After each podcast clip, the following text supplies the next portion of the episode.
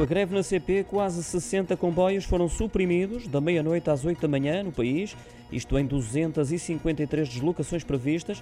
Apenas os comboios de longo curso realizaram na íntegra o que estava programado, informou a CP através dos dados enviados à agência Lusa.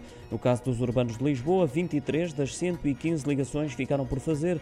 Já no Porto, apenas foram suprimidos seis comboios dos 53 previstos.